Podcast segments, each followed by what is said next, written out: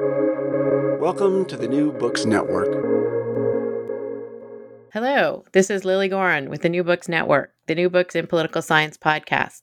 Today I'm joined by Chris Stout, who is the author of The Case for Identity Politics Polarization, Demographic Change, and Racial Appeals. This book was published by the University of Virginia Press in 2020, and it is a really topical, really prescient, dive into a discussion of identity politics and the way that race can and cannot be used on the campaign trail. But I'm going to let Chris tell us a little bit about that as we talk about his book. I'd like to welcome Christopher Stout to the podcast and ask him to tell us a little bit about himself and how he came to this project. Hi, Chris. Hey, Lilly. Thanks so much for having me on. Uh, I'm a big fan of the podcast. Uh, my name is Chris Stout. I am an associate professor at Oregon State University in the Department of Political Science. Uh, I got my, I have my PhD or received my PhD from the University of California, Irvine, and my undergraduate degree from UC Riverside, both in California. Uh, I study generally racial and ethnic politics in the United States, and this is my second book on racial appeals. And so how I came to this project is kind of a it, it, was a surprise to me. This was not the project that I had planned on working on when it started. In part, it came from an invitation to present at the Black Power at 50 conference at Columbia University, which celebrated the work of Charles Hamilton. And in that invitation, we were asked to think about ways that our work met or work or fit with the work of Charles Hamilton. And so in my first book, Bring, Bringing Race Back In, I made the argument that African American candidates should not ignore race on the campaign trail. And that was in direct contrast to Charles Hamilton's deracialization thesis. And Hamilton's deracialization thesis basically made the argument that for the Democratic Party to win in the 1970s and 1980s, they had to refrain from talking about race because it turned off white working class voters. Instead, they should focus on economically liberal, non racial policies like universal health care and, um, and universal employment. And so I went back to look at Charles Hamilton's work during that period of time just to think a little bit more about it and think about how our work fit together. And in it, he had a pretty key line that just stuck with me. And it said something like Deracialization was written to work in for election context in the 1970s, but at all other points it must be calculated. It's a strategy to be used sparingly and not just a, a panacea for the Democratic Party for all times. And so that really got me thinking. You know, the context of the 1970s is drastically different than the context of the political context of today. And so um, I wrote a, a, quick chapter about that. And in that, I made the argument that um, the context we live in makes it advantageous for the Democratic Party to talk about race for numerous reasons, including polarization, demographic change, and growing racial consciousness amongst Blacks and uh, Latinos. Um, and so I presented this work in October of 2016, and in it, I think the title of my talk was Why Hillary Clinton Was Going to Win uh, and I was totally incorrect about that. As so many uh, were. yes. um, and so at the end of that, you know, uh, I came back. It's like, oh, I was just wrong. But the narrative that came from that was mostly that Democrats lost because they talked too much about identity politics. And I thought that was the wrong lesson to take from the 2016 election in fact, I thought the opposite might have been true that the Democratic Party and maybe Hillary Clinton didn't do enough to appeal to Black and Latino voters, which drove down turnout. And so that was really the motivation for the book. I had that one chapter. This was a pretty salient topic and going against what I what I thought to be true and what the data had shown to be true. And so that's what motivated me to write this book. And and you come in, you know, you you set you set out you set that out really nicely in the um, in the introduction, and to some degree, you sort of explain the way that you're building this book um, and what you're looking at. And so, before we dive into sort of the thesis, when when you're talking about identity politics, and again, this term is now discussed all the time, but not necessarily defined. um, could you just tell the listeners a little bit about what you mean by the terminology itself? Yeah, so I think it's usually used in a pejorative, a pejorative way, right? Like identity politics is bad because it's divisive, and it is meant to only cater to some groups over others. And I don't necessarily see it that way. And so I think of identity politics, at least the way that I'm using it in this book, as being politics centered around race. And I think there's, and that's how I, race or ethnicity, and that's how I use it in this book. But identity politics, I think, can be used in a variety of ways. So I think uh, Donald Trump used identity politics when he played to white rural voters or working class voters um, gender could be used as a term for identity politics. So anything where someone has an identity and that identity takes on some political meaning is what I think of when I think of identity politics. And while I use the term broadly, or while I use case identity, case for identity politics as the title, I'm most specific. I'm more specifically interested in racial and ethnic politics in the United States. And and again, this is really nicely sort of designed the way you sort of take it up because you also do set up this question of context, um, and that I found really interesting in your analysis of Hamilton's work and also where your work is sort of looking at what he said. But as you note, this context is really important. So, what is the difference when we're starting to think about identity politics in 2021 or 2016 when you were sort of charged with sort of trying to analyze this in terms of Hamilton's own work? and what he was talking about in 1960s or 70s and 80s. Mm-hmm. Yeah, so I think the so that I think is the, the main contribution of the book is to think about the political context. And I think so much work had been done on deracialization and the movement away from discussing race among politicians, comparing majority black areas to majority white areas. And that was the context that most scholars had looked at up to this point. And I thought more that there's a historical context where racial appeals become much more effective. And so I think about this as kind of a set, there's been set of social movements throughout United States history. So you had the abolitionist movement, uh, and there was an opening in the political context in the 1850s and 1860s, which really made the discussion about slavery much more salient and much more uh, appealing to certain segments of the population. I think the same thing was true in the 1960s with the civil rights movement. And so I feel like we're entering a period in the latter half of the 20 teens and the early half of the 2020s where there's a real political opening for candidates to talk about race. And in all of those contexts, I think it largely starts with the recognition that there's that racial progress has stalled and that racial inequality continues to be a significant problem. I think throughout most of American history, there's an inclination for people to think that things are better now and we don't have to worry about racial or ethnic racial or ethnic uh, inequalities as a problem that need to be solved. And so in the 1970s and 1980s, we had just moved past the civil rights movement and there's maybe a collective patting on the back where people thought, look, we passed the Voting Rights Act, we passed the Civil Rights Act, things are equal now, and so we don't have to really do much. And that wasn't just true of uh, Af- uh, whites. I think African Americans and a lot of Latinos bought into this idea that things had changed, things were a lot better now, and that's something I talk a little bit about in the book, where there's a real decline in racial consciousness in the '90s and early 2000s. Um, but I think a couple of things changed during this period of time to really highlight the idea that we are not in a post-racial society. I think Barack Obama's election is one that I, I talk about a lot, uh, particularly in the second chapter, under the argument that people thought, look, Barack Obama's election indicates that we we've made it, that anybody with hard enough work, regardless of their race, gender, class, etc., can achieve the American dream. And that was quickly dispelled by the treatment of Barack Obama, in large part by the Tea Party. So I think this started to lead to this this awakening that things weren't equal. But I think what really happened was Black Lives Matter. So as Black Lives Matter as a social movement grew in importance and really highlighted uh, the dangers that African Americans face in society, more and more people became aware of racial inequality, and more and more people wanted to do something about it.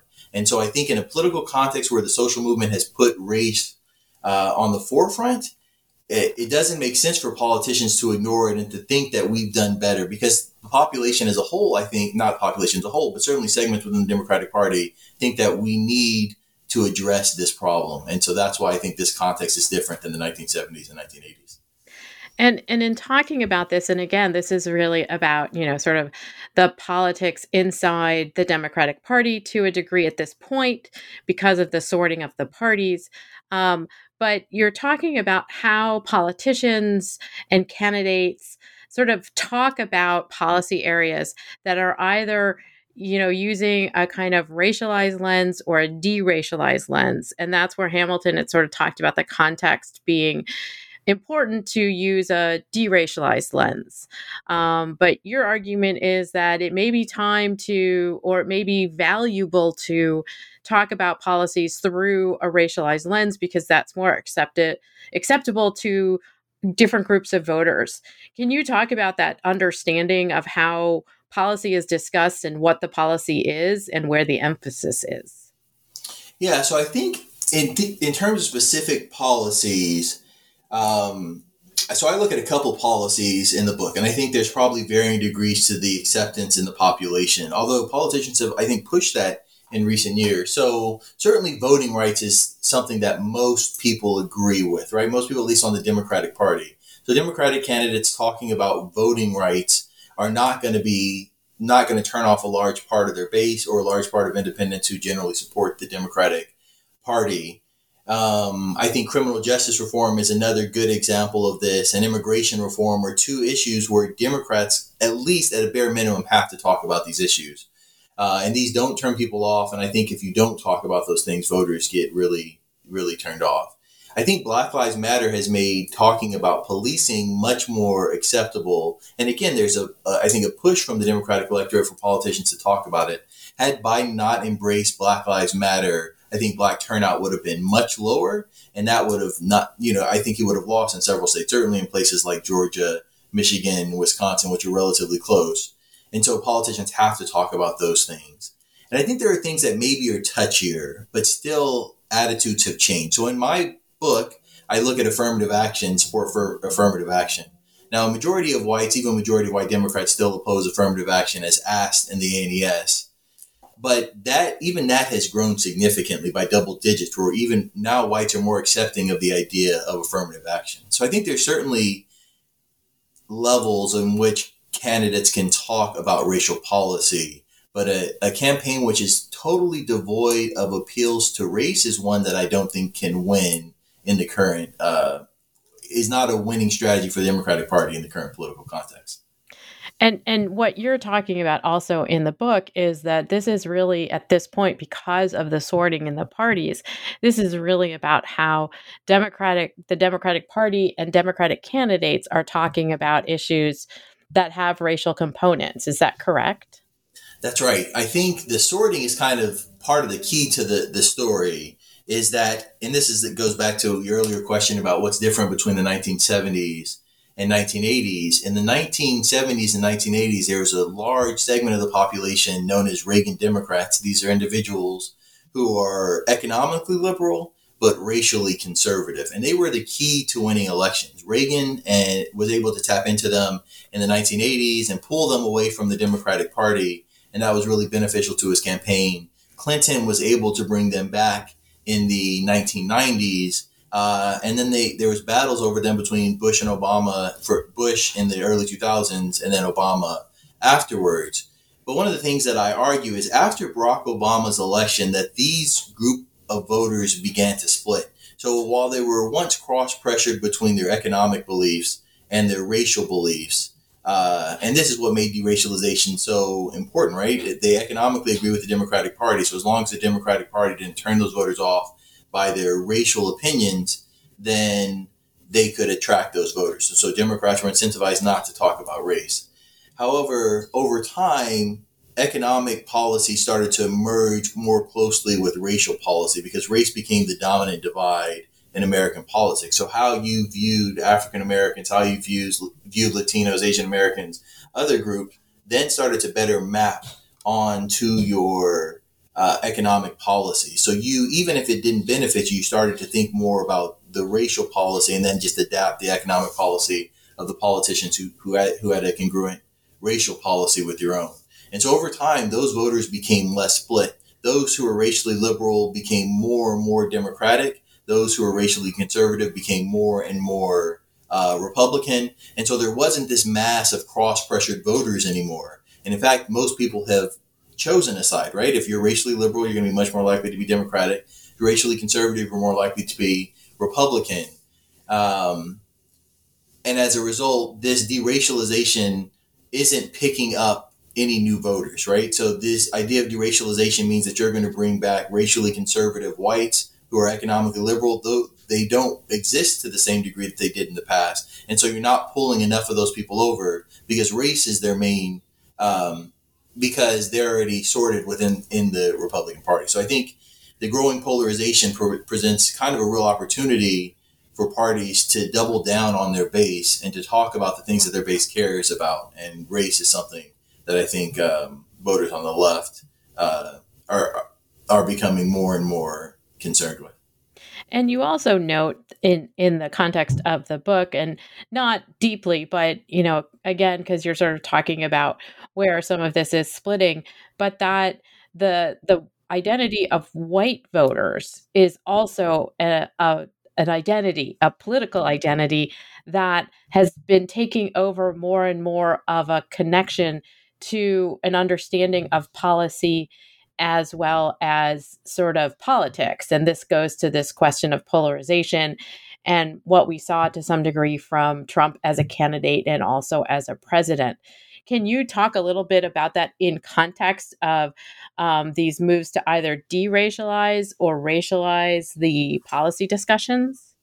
Yeah, so certainly I think one of the things I talk about in the book is the changing demographics of the United States combined with Barack Obama's election made a lot of, or a significant number of whites worried that they were losing their position in the United States. And so I think a, a ton of people have written about this. And so I borrow heavily from, from their work. Um, but this idea then is once you feel like you're losing your position then that identity becomes much more selling, right? This this perception of victimhood that whites are are are losing power and things are getting worse for them and they're not being treated fairly increases their racial identity. And for those whose like racial identity has become it, it really salient, particularly for whites, then they become much more opposed to Democrats, regardless of whether they racialize or not.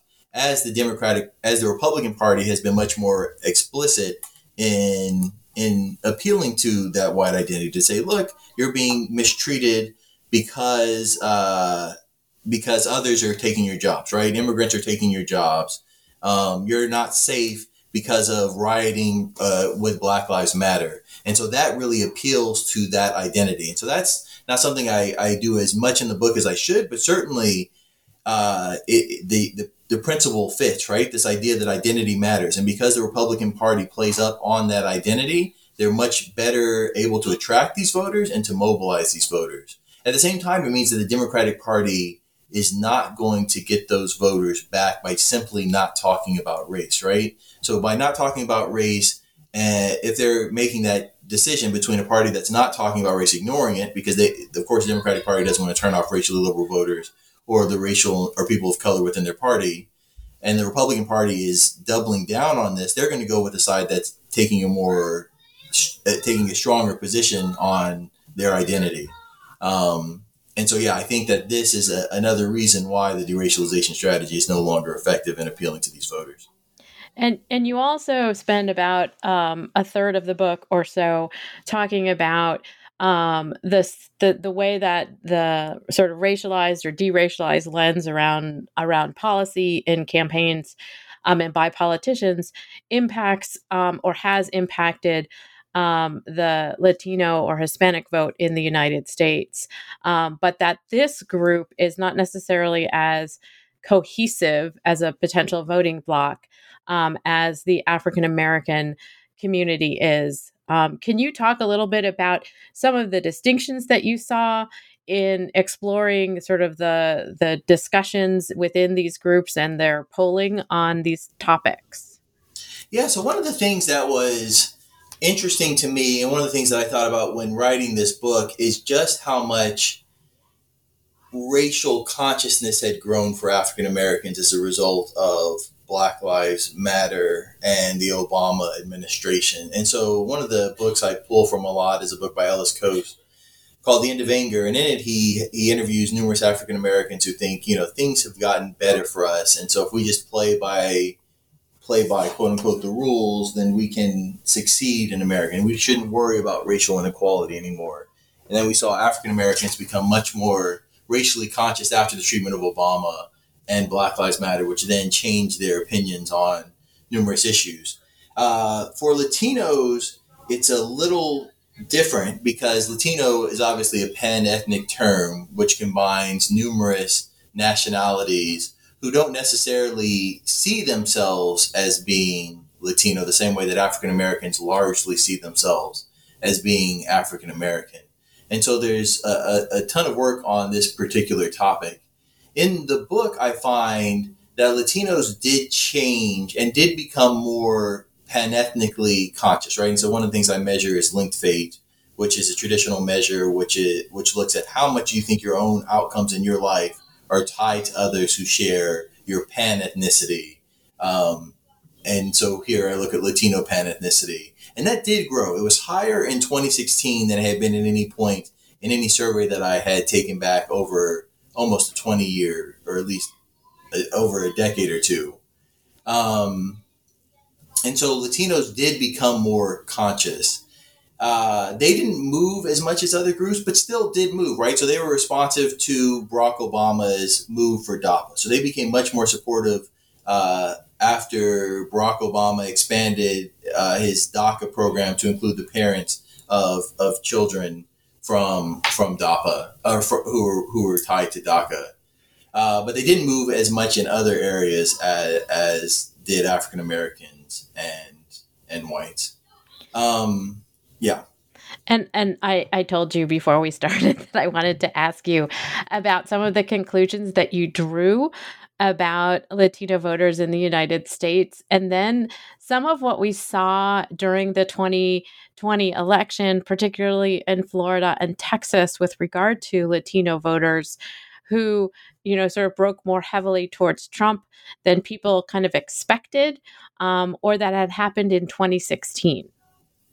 Yeah, so I, in an ideal world, only the Georgia election would have happened in the uh, Senate elections because that really better confirms the findings of my book than what happened in 2020. Uh, but I, so yeah, I was surprised, right? My expectation was, and I guess this was my expectation in 2016 too. So I, I am often wrong, but uh, I think in in Florida and in Texas and even in thinking broadly about Latinos and even African Americans, one of the things that I didn't take into account that I think needs to be taken more or addressed more in the future is what happens when the other party also makes appeals to African Americans and Latinos, right? Even if those appeals may not be pers- may not be sincere, right? I don't I don't want to speak to the sincerity of them, but uh, Donald Trump and the Trump campaign made new, had numerous Spanish speaking advertisements in Florida and in Texas. And that's something that most Republicans hadn't done in the past. So there was some outreach to the, this group of voters. Uh, so that that might have appealed and brought more over. And there's there's work that shows this, right? Like Spanish language advertisement. Loren Collingwood has does a really a lot of good work on this. Um, those types of advertisements can pull over some Latino voters. And so that might it is one of the reasons why I think that Trump did better in 2020 and in 2016. And then thinking about African Americans and why Trump did slightly better with that group as well was that he also put out numerous appeals. So he had his platinum plan and he campaigned with celebrities. Again, like I don't know the sincerity of him actually following through on those plans, but they were some types of racial appeals. He attacked uh, uh, Joe Biden on the 1995 crime bill, 1994 crime bill, which may have turned off some black voters. And so um, I think my book is mostly focused on how voters respond to appeals from the Democratic Party because that's where the debate was happening at the end of the 2016 election was should the Democratic Party talk about race or not. But I think more work in the future needs to look at the effectiveness of appeals from the Republican Party. And I suspect, based off what I found looking at the Democratic Party, that these appeals can pull over some, right? So it's unlikely that the Republican Party, regardless on how much they they address race or make racial appeals, is going to be able to pull over a majority of black or Latino voters. But at the margins, it could matter. They could pull in 10, 15 additional percent of voters who maybe are uh, more in line with the Democratic or in the Republican Party in terms of their economic outlook or their religious outlook. And they just need to be told that they have a place in the party rather than that they're viewed as kind of enemies, which has generally been, I think, the perception among amongst people of color that the Republican Party is not a suitable home. I mean, this has been sort of a constant um, refrain about the fact that as a as a group of voters, African Americans tend to be more conservative in terms of political perceptions um, and policies, but that they aren't necessarily welcomed into the Republican Party. Is that incorrect? I think that's in part true, right? But I think the the the Republican Party does takes so the Republican Party is in a difficult position. I think this is something I want to talk about with the demographic chapter is that there's analysis that shows that over time it becomes harder and harder for the Republican Party to win unless it can pull over a significant amount of black and Latino voters or white voters, right? And I think they might have maximized the amount of white voters that they can pull over. There's very few left that they're going to get. It's going to take some pretty large conversions because of political polarization for them to win nationally. Uh, because the whites who remained in the Democratic Party are much more racially liberal. Um, and so then they do need to pull over some blacks and Latinos who might otherwise fit with the party. But they have to do so without turning off their base, which doesn't want to be seen as a home for people of color or a party that represents people of color. They want to be so maybe to the extent that they can feel that they're not racially biased themselves, but they might be turned off by a party that's spending too much time appealing to Latinos and African Americans. Uh, so that's the thing that Republicans have to contend with. And so Trump, I think, to his credit, might have done well by saying, look, I have these plans, and these plans I think were really vague. Uh, and so they're enough to be a symbolic outreach without being any substantive outreach to blacks and Latinos. And these, for some who are mad at the Democratic Party may have been particularly mad at Joe Biden because of his support of the 1994 crime bill, some of those might have trickled away toward Trump. I don't know that that's something that can be replicated with a different candidate. Um, and if that's something that can ever happen over it, that, that you achieve shifting coalitions in that direction. But the Republican Party probably has to do more to appeal to blacks and Latinos if it wants to contend nationally going forward and hope that this can be an effective strategy of pulling away 10, 15% of those voters. And so uh, a big part of what you're talking about in the book, and, and you sort of lay this out really nicely, is the demographic shifts that we all are are sort of understanding in terms of the growing um, Hispanic community in the United States, and that they are, as a group, becoming a plurality in a number of states already. Um, and that, you know, in another 25, 30 years, the United States will be, uh, you know, a sort of a much more multiracial um, uh, country with few groups having any particular claim to be a majority. And and how does that fit into you know what you're talking about with regard to the the way that the two parties are sort of campaigning and looking for voters. Yeah, I think for the Democratic Party, there's always the assumption that blacks won't vote for Republicans and will always vote for Democrats, and Latinos will do the same. But the argument that I make in the book is that that's that shouldn't be taken for granted. That both parties, and particularly the Democratic Party, who has right now at least has home field advantage with these voters, needs to be proactive in their outreach, needs to show that blacks and Latinos aren't being taken for granted. In some of my previous work, I find that when African Americans feel like politicians or parties don't care about them, they become much less enthusiastic and much less likely to turn out. And so while uh, they might not turn to the Republican Party, they're not coming to the polls. And I think this was really this really hurt Hillary Clinton. And so to really harness the effectiveness of of the changing demographics of the country, the Democratic Party should be talking about race. And in the previous chapters, I showed that discussions of race are really effective in getting blacks and Latinos to vote, right? And they may not, not all vote for Democrats uh, in every case, but they disproportionately in almost, you know, in very large majorities vote for the Democratic Party. So the higher levels of black and Latino turnout are key for the Democratic Party's success, as they have lost a substantial amount of white voters. And so the change in demographics makes it, I think, important for the Democratic Party not to ignore racial appeals if they're to succeed.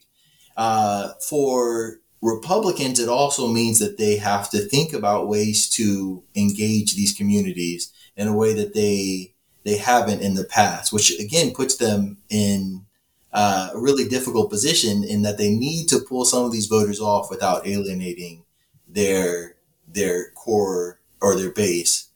Uh, the the last thing I want to say is this is something that I think is interesting about the demographic changes is that nationally the changes are going to benefit the Democratic Party and discussions of racial appeals are going to benefit the Democratic Party. And this becomes more and more true in each passing election. So it's going to become easier, assuming that the current coalition of voters remains, uh, for the Democratic Party to win nationally.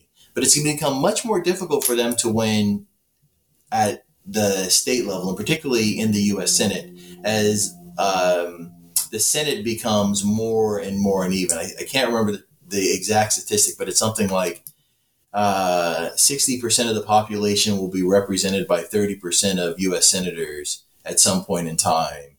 And most of this, where the 60% of the population is, is going to be in places where Democrats are strong. And so while demographic change is going to benefit the Democratic Party nat- nationally and help them win more presidential elections, it's going to make it harder, I think, in some ways for them to win the U.S. Senate and maybe some subnational elections. And and I just wanted to ask you because we we haven't really gotten to the the exact example that you talk about in the book um, with regard to the way that Democrats um, have sort of shifted the way that they discuss policies. And one of the things you make really clear is that it was really this question of policies that are best based on class versus policies that were seen as based on race. Um, and obviously, we saw some of this, you know, unfold in the last two primary cycles with regard to Bernie Sanders' candidacy. Also, can you just give a little bit of an example of how the racialization of the policy discussion or deracialization of the policy discussion is sort of presented within um, the political sort of rhetorical dynamic? Yeah, so I think uh, thinking about 2016 and 2020, you know, the Democratic Party, I think, especially because the field was so large in this current election, there's large divisions on which base you, which segment of the party we're going to go after. And that's something that I talk about a little bit in the book, and others have pointed out, and I, borrow from other researchers. The Democratic Party really is a series of, of as a series of coalitions uh, of different types of voters. Some being economically liberal, some being racially liberal, and I think politicians who I think took the lesson from 2016, which was you can't win by talking about race. Uh, and I think some politicians took that to heart. Said, "Let's go back to what we did in the in the period of deracialization. We'll talk about economically liberal policies, but not racial policies, and just make the argument that these policies are going to disproportionately benefit people of color, which they will. But we don't have to talk about race specific policies. And I'm not sure that that's effective enough. I think again, uh, going into the summer with the protests around George Floyd, Breonna Taylor, Ahmaud Arbery, etc., that these policies, which were colorblind, right, the idea that everyone's going to benefit, and again, people of color would disproportionately benefit, were fine, but it, but I think the population, not just blacks and Latinos and Asian Americans, but also whites wanted to see politicians who were going to say, I'm going to do something for blacks specifically and for Latinos specifically and for Asian Americans specifically. And I think Biden did a lot of that in his campaign, uh, and that benefited him, right? The fact that he got Jim Clyburn's endorsement uh, and then went on to win uh, numerous states on Super Tuesday is in, is in, is I don't want to say in, in total, but in large part driven by people of color overwhelmingly supporting his campaign, right? Winning in South Carolina. If he loses in South Carolina, it's unlikely that he goes on to win. But getting the endorsement and the support of African Americans, and then speaking specifically to the interests of African Americans, is key to winning, uh, I think, presidential primaries in the Democratic Party in a way that simply talking about economic issues in a non-racial way, I don't know that there's that that attracts Black and Latino voters in the same way. And and one of the final questions I wanted to ask you about the book, besides what we already talked about with regard to how Latino voters voted in 2020 in Texas and Florida, were there other surprises in the 2020 outcome? Um, as you and you said, you know, the, the Georgia election confirmed a lot of what you were talking about. Um, but were there other surprises that you said, oh, this works with my thesis or this doesn't work with my thesis?